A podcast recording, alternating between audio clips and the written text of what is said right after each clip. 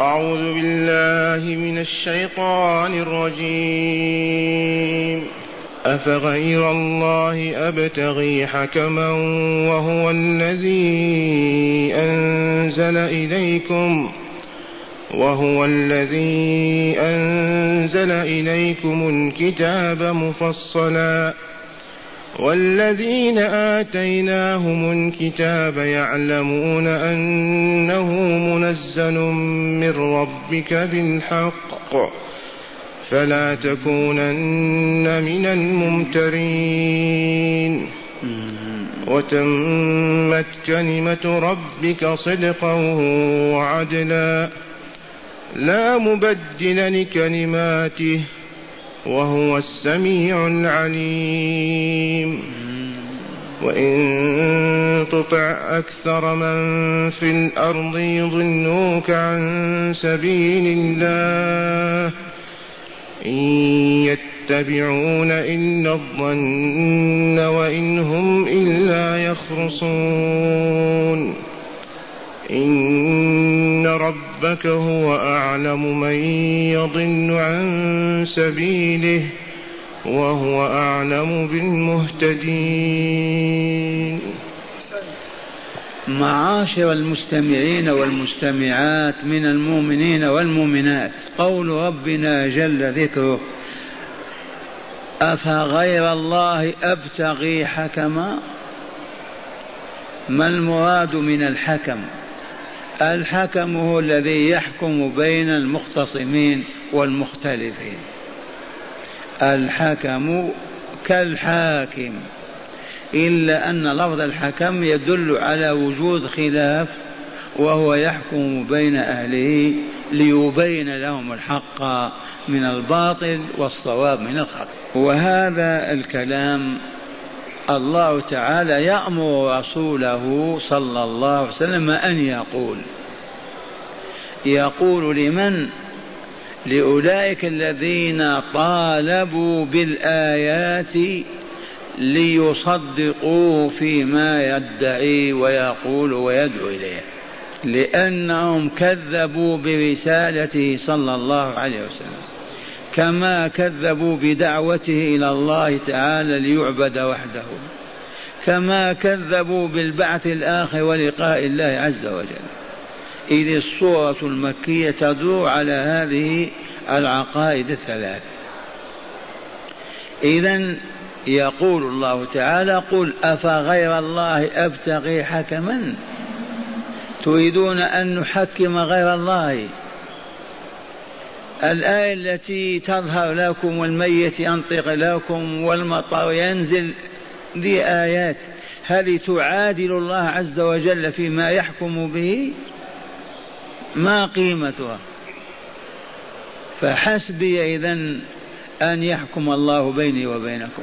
وقد حكم بأنكم كافرون مشركون هالكون وحكم أني عبد الله ورسوله. ماذا أبغي بعد ذلك؟ أفغير الله أبتغي حكما وهو الذي أنزل إليكم الكتاب مفصلا. تريدون ماذا؟ هذا الكتاب هذا القرآن العظيم. الكتاب هنا دل على عظمته. كتاب لا يقادر قدره أبدا. عجزت البشرية عن محاكاته عن الإتيان بصورة من مثل صوره. وهو الذي أنزل إليكم الكتاب. أنزله إليهم صحيح؟ إيه نعم. لهدايتهم من الضلال. لإكمالهم وإسعادهم وإنجائهم من الخسران والنقصان. أما نزل إليهم وللبشرية كلها. أنزل الله الكتاب لماذا؟ لإصلاح البشرية وهدايتها من أجل إكمالها وإسعادها. فله الحمد والمنة الحمد لله. أنزل إليكم الكتاب أي القرآن مفصلا غاية التفصيل. العبادات الآداب الأخلاق الأحكام الشرعية القصص الأخبار كل ذلك في غاية التفصيل. أما يكفيني هذا شاهدا على رسالتي ونبوتي ودعوتي إليه تعالى كيف نطلب لكم آية من الآيات؟ وأعظم الآيات هي هذا الكتاب. نعم. لقد قال ما من نبي إلا وأوتي من المعجزات ما آمن عليه البشر وكان الذي أوتيته وحيا إلي فأنا أرجو أن أكون أكثر متابعا يوم القيامة. وحق ذلك وثبت تبعث الأمم وأئمتها ورسول أمامها والله لا توجد أمة أفرادها أعدادها أكثر من هذه الأمة المحمدية. وأقرب دليل أن الأمم في مئة سنة سبعين سنة تنتهي وهذه الأمة الآن ألف وأربعمائة سنة وسبعة عشر سنة. والإسلام هو الإسلام. والناس يدخلون فيه. أفغير الله أبتغي حكما وهو الذي أنزل إليكم الكتاب مفصلا. هذا أولا. وثانيا والذين آتيناهم الكتاب يعلمون أنه منزل من ربك بالحق. الذين أوتوا الكتاب يعني التوراة والإنجيل بهذا الكتاب وأهله اليهود والنصارى.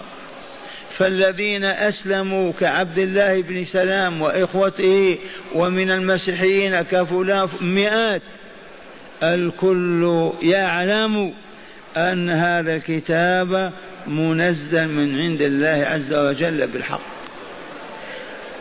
تريدون شهادة دجاجة تنطق أو بعير؟ يقول هذا رسول الله. أيها أفضل من أن يشهد علماء الكتاب ويصرحون بصدق هذه النبوة وأن هذا كتاب الله وإلا طير ينطق. لأنهم يطالبون بالآيات. خارقة للعادة تشهد له أنه رسول الله. ولعلم الله كما علمنا أنهم والله لا يؤمنون. ما الفائدة من أن يحيي لهم فلان وفلان وفلان حتى يكلمهم؟ لا يؤمنون. والذي خلقهم وغرز غرائزهم وطبع طبائعهم. قال ولو أننا نزلنا إليك كتابا في قرطاس فلمسوه بأيديهم لقال لن يكفر هذا إلا سحر مبين ولو فتحنا عليهم بابا من السماء فظلوا طول النهار فيه يعرجون طالعين هابطين لقالوا إنما سكرت أبصارنا بل نحن قوم مسحورون أمثال هؤلاء يعطيهم معجزة؟ ماذا يستفيدون؟ والذي ما تؤثر فيه معجزة القرآن. أمي لا يقرأ ولا يكتم وقد لبثوا فيكم عمرا من قبلها أربعين سنة. ما قلت كلمة ولا عرفت. ثم ينزل عليه كتاب أعجز الإنس والجن. بعد هذا تطلب الدليل على أنه رسول الله؟ أعاقل أم مجنون أنت والذين آتيناهم الكتاب يعني التوراة والإنجيل يعلمون علم يقين لأنهم عرفوا وآمنوا أنه منزل من ربك بالحق. منزل من عند ربك من الملكوت الأعلى بالحق مصاحبا له ويدعو إليه ولا باطل فيه لا في القليل ولا كثير. وما نزل ولا نزل لإبطال, لإبطال الحق. ولكن لإحقاق الحق وإبطال الباطل. إذا فلا تكونن من الممترين. هذا من باب إياك أعني واسمعي يا جار فهمتم؟ فلا تكونن يا رسولنا من الممترين والرسول يكون من الشاكين. ولكن أنتم أيها السامعون. فلا تكونن يا من بلغه هذا من الشاكين بعد هذا البيان بعد هذا العلم وهذه البصيرة. والممتري هو الشاك الممترون جمع ممترين. فلا تكونن يا رسولنا من ممترين. هذا ليس المقصود هو رسول. من باب إياك يعني واسم اسمعوا أنتم أيها الشاكون. لا تكونوا من الشاكين والممترين. بعد أن لاحت أنوار المعرفة وتجلت حقيقة أنه كتاب الله ووحي الله. وأن محمد عبد الله ورسول الله. ثم قال تعالى وتمت كلمة ربك صدقا وعدلا لا مبدل لكلماته. وتمت كلمة ربك يا رسولنا الآن محمد صلى الله عليه وسلم وكل مؤمن وكل إنسان. أليس الله رب كل واحد؟ وتمت كلمة ربك حال كونها صدقا وعدلا صدقا في الأخبار. كل ما أخبر الله به في الكتاب القرآني من أخبار الأولين والآخرين الملكوت الأعلى في الدنيا في الآخرة كل أخباره والله لا صدق. ولا يدخلها كذب ولا يوجد بينها كلمة كذب. ومن هذا الوعود الإلهية وال والمواعيد. كل ما أخبر من وعد أو وعيد هو صدق. وكل ما يخبر به الله في هذا الكتاب احلف بالله لحق وليس فيه شك أبدا. وتمت كلمة ربك صدقا وعدلا. ومن هنا أنك من المنتصرين. سينصرك الله وينصر معك المؤمنين. إذ مضى بهذا كلام الله. ولينصرن الله من ينصره. إن الله لقوي عزيز. سوف تدخل البشرية في دينك ويلتف حولك الملايين رغم أنف الكاشحين والغاضبين والساخطين. تمت كلمة ربك صدقا وعدلا اطمئن العاقبة لك النصر لك دعهم يكذبون ينكرون يشكون وسوف تنتهي لكلها وتلوح أنوار الحق في مكة ولا يعبد فيها إلا الله إلى يوم القيامة. ما بقي صنم ولا وثن بقي شيء وتمت كلمة ربك يا رسولنا صدقا وعدلا وعدلا أي صدقا في الأخبار وعدلا في الأحكام والقضاء. أحكام الله المنزلة في هذا الكتاب والله لا يوجد فيها حيف ولا ظلم ولا جور ولا اعوجاج ولا انحراف قط. وسر ذلك أن الله عالم الغيب والشهادة. وسر ذلك أنه خلق الكون وقدره وكتبه قبل أن يوجده. فكيف إذا يقع غير العدل فيه؟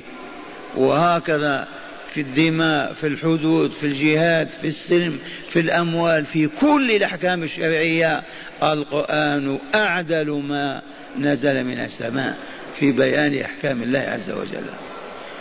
وتمت كلمة ربك يا عبد الله صدقا في الأخبار وعدلا في الأحكام. أو يوجد حكم ما في عدل في القرآن.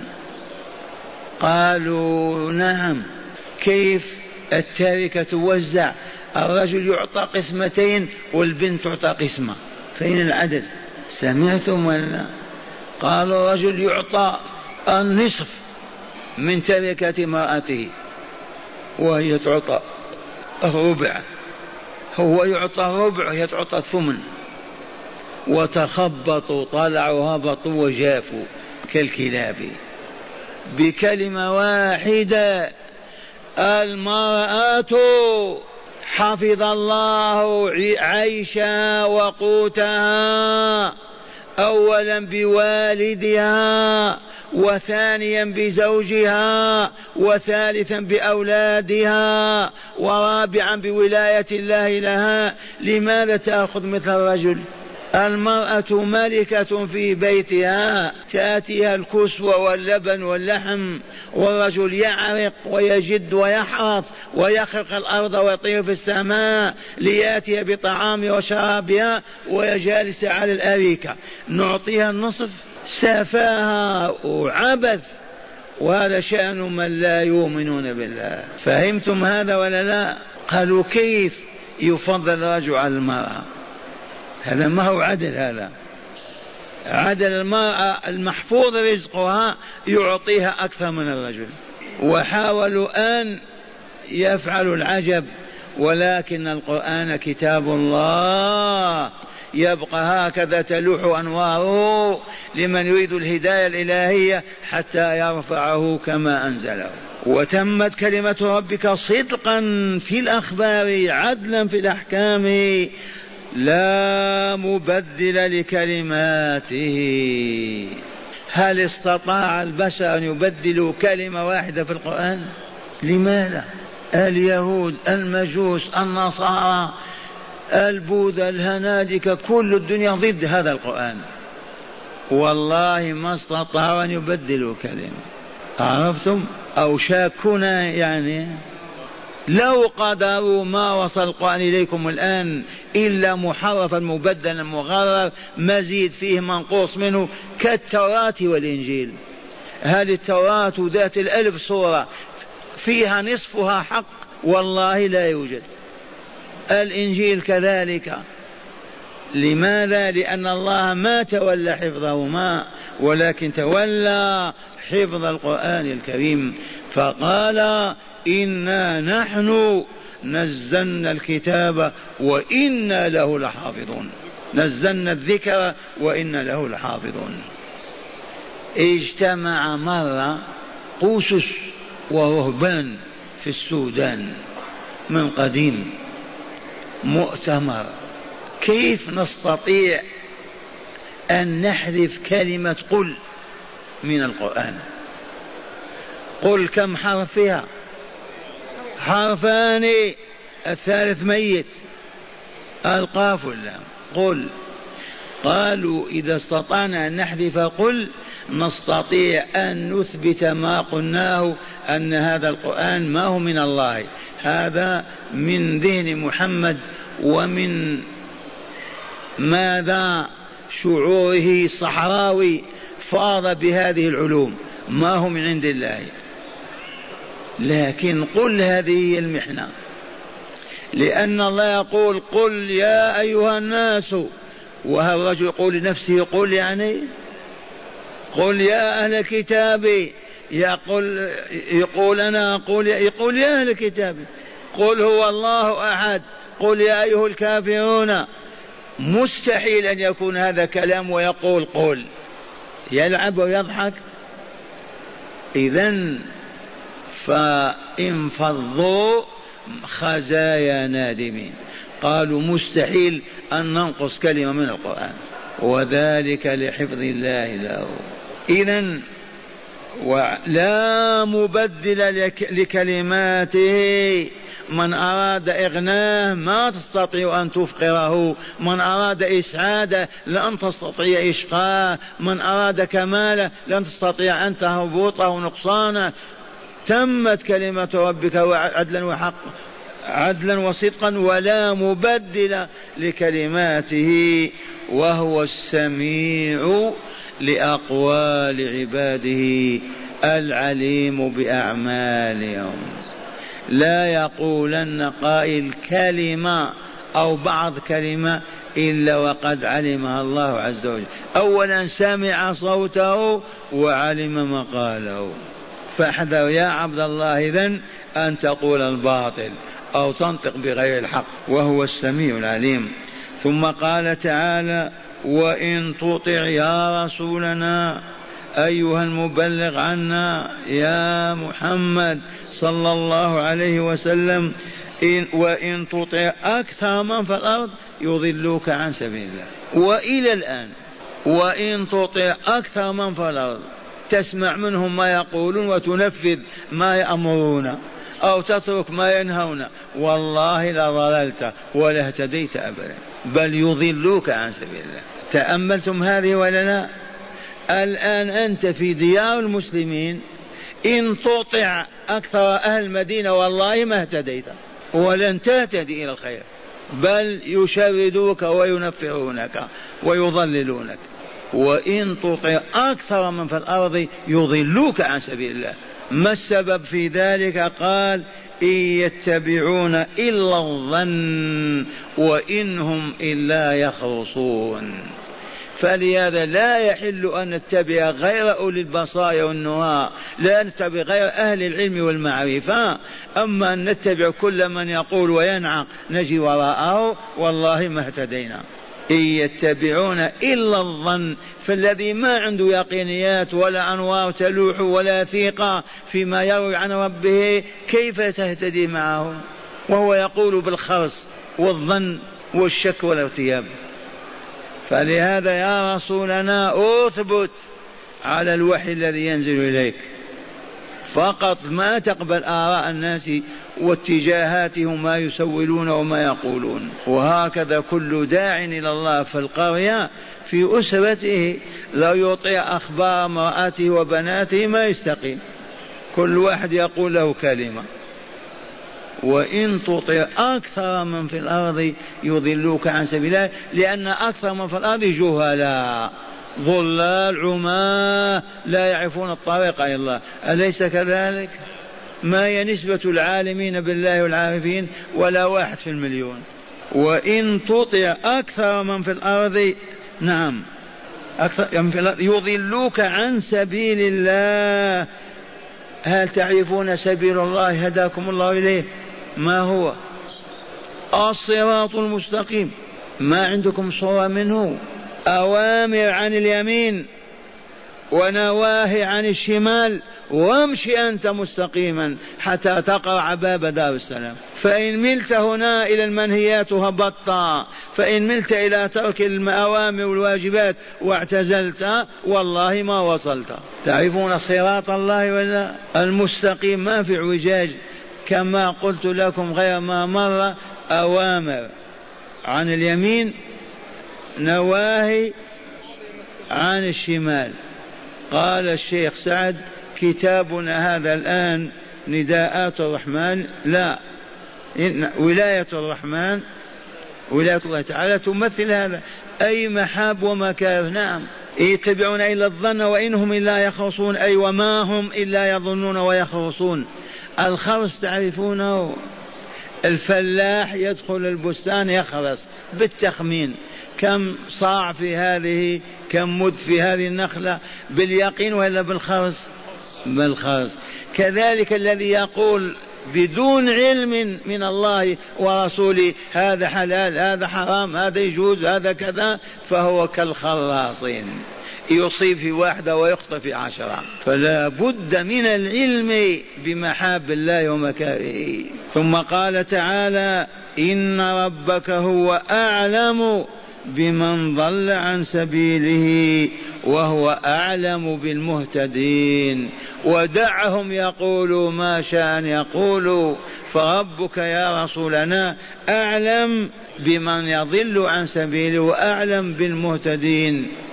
الضل عن السبيل ولا يخطئ الطريق. ما يجده لا أمر ولا نهي كالكفار كلهم. ولهذا رسمت في صورة في رسالة تطبع خط مستقيم في الصفحة وعن يمينه وعن شماله الأوامر والنواهي.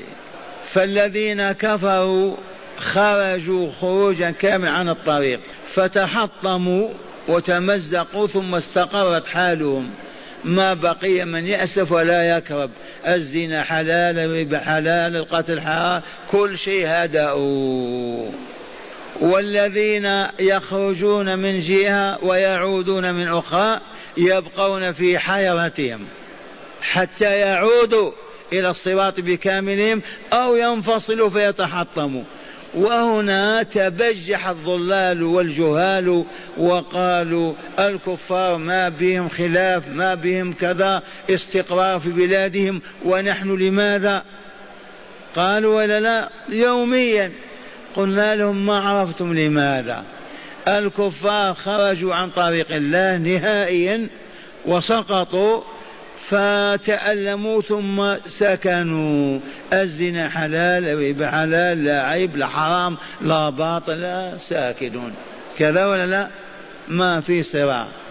المسلمون ما انفصلوا عن الإسلام ولا قبلوه كاملا فهم في اضطرابهم وحيرتهم إما أن يعودوا إلى الطريق السوي ويكملون ويسعدون ويهدؤون وإما أن ينفصلوا نهائيا ويهلكون ويهدؤون ويسكنون. إلا أننا نرضى بهم حيارى من جهة لاصقين من جهة وهابطين أحسن من الانفصال الكلي. أليس كذلك؟ والآن نكتفي بهداية الآيات. هذه الآيات فيها تحمل هداية وإلا لا؟ تهدي إلى ماذا؟ إلى الوليمة في البستان الفلاني. تهدي إلى أي شيء؟ إلى رضا الله وجواره في الملكوت الأعلى. وذلك بتزكية النفس وتطهيرها بهذه العبادات الإلهية وبذلك تصل إلى مستواها وتنزل بدار السلام. إذا كل آية لها هداية. كل آية في القرآن ستة آلاف وأربعمائة ستة آلاف ومئتين وأربعين آية. كل آية تدل دلالة قطعية على أنه لا إله إلا الله محمد رسول الله. ولن يستطيع ذو عقل أن ينقضها. وبين ذلك مرات. أولا هذه الآية من أنزلها؟ في من يقول أمي وإلا أبي منين جاءت؟ من الله. آمنت بالله منزلها آمنت بجلاله وكماله لا إله إلا هو. على من نزلت هذه الآية؟ الذي نزلت عليه لن يكون إلا رسول الله. مستحيل أن يكون غير رسوله. كل آية تقول لا إله إلا الله محمد رسول الله. على علم يقيني. قال أولا حرمة وبطلان التحاكم إلى غير الوحي الإلهي. أفغير الله أبتغي حكما؟ دل هذا على أنه لا يحل أن نتحاكم إلى غير كتاب الله وسنة رسوله صلى الله عليه وسلم. ثانيا تقرير صحة الدعوة الإسلامية. الدعوة الإسلامية دعوة الإسلام إلى الله ليعبد وحده ويسعد العابدون. هذه الدعوة صحتها ثبتت بأمرين. الأول القرآن الكريم.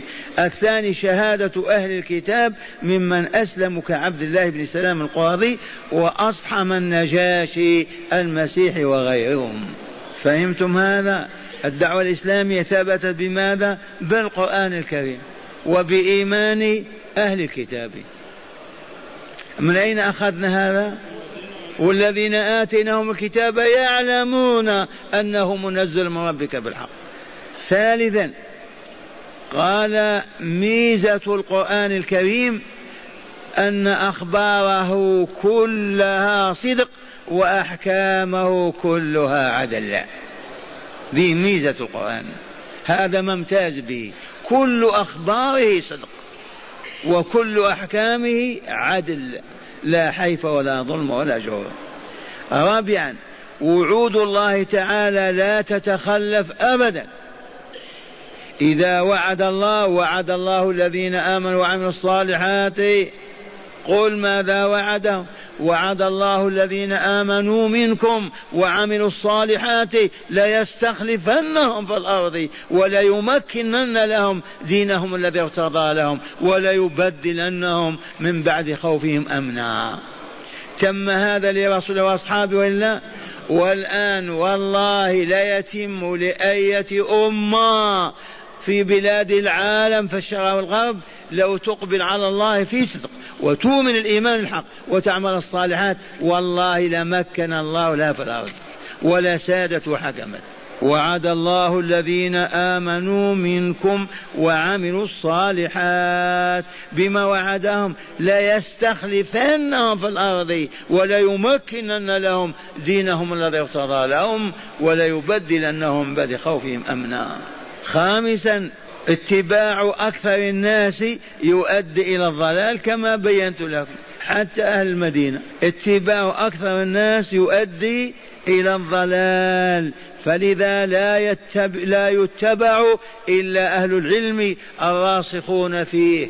لا يتبع ولا يمشى وراء إلا أهل العلم الراسخون في العلم لقوله تعالى ولا تتبعان سبيل الذين لا يعلمون. ولا تتبعان يا موسى وقومه سبيل الذين لا يعلمون. وصلى الله على سيدنا محمد صلى الله عليه وسلم.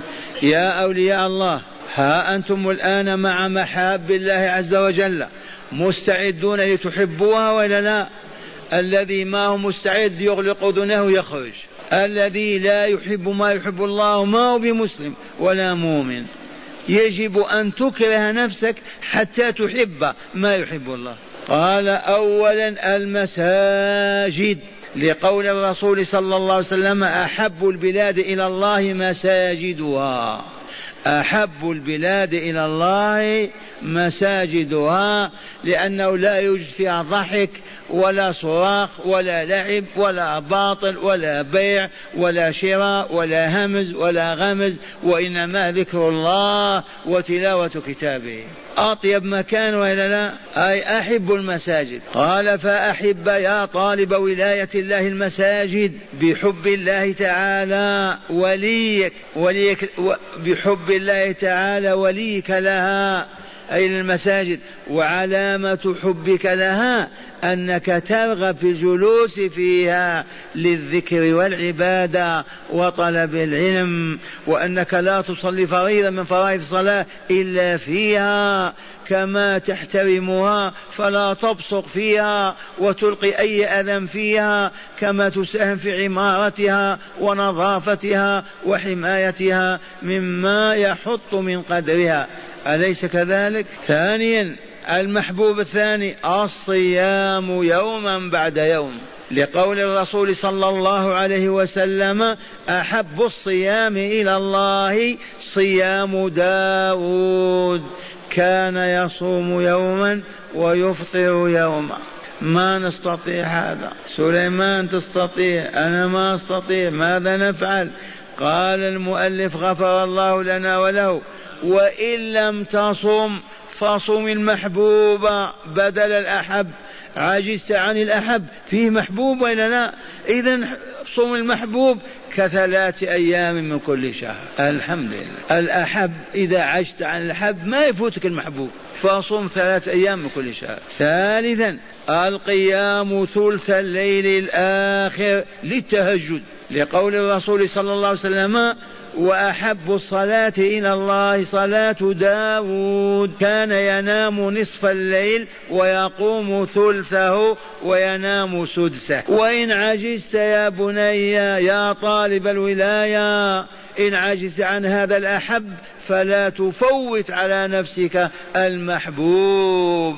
فصل أول الليل بعد صلاة العشاء ست ركعات وأوتر تفز بالمحبوب ولنعم ما فزت به يا طالب ولاية الله تعالى. رابعا وأخيرا قال أحب الكلام إلى الله وهو سبحان الله والحمد لله ولا إله إلا الله والله أكبر. تحب هذا ولا لا؟ هذا أحب الكلام إلى الله.